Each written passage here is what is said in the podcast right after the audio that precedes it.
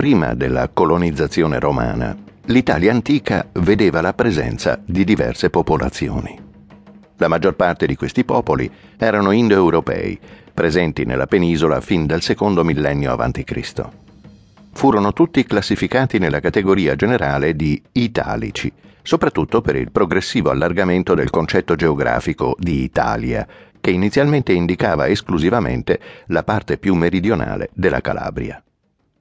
Le più importanti etnie di italici di stirpe indoeuropea furono nell'Italia nord-orientale i Veneti, nell'attuale Lazio i Latini, i Volsci e gli Equi.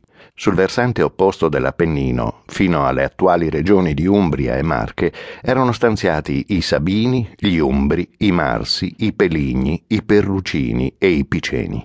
I Sanniti stavano più a sud, nella fascia appenninica posta tra le attuali regioni dell'Abruzzo e della Campania. Questi erano suddivisi in tribù, che in caso di guerra univano le proprie forze per affrontare l'avversario del momento. Nelle zone più interne della Campania erano invece stanziati gli Osci. In Puglia abitava il popolo degli Iapigi e in Basilicata e Calabria vivevano invece Lucani e Bruzzi. Il quadro delle popolazioni italiche pre-romane è completato da due popoli che non avevano radici indoeuropee.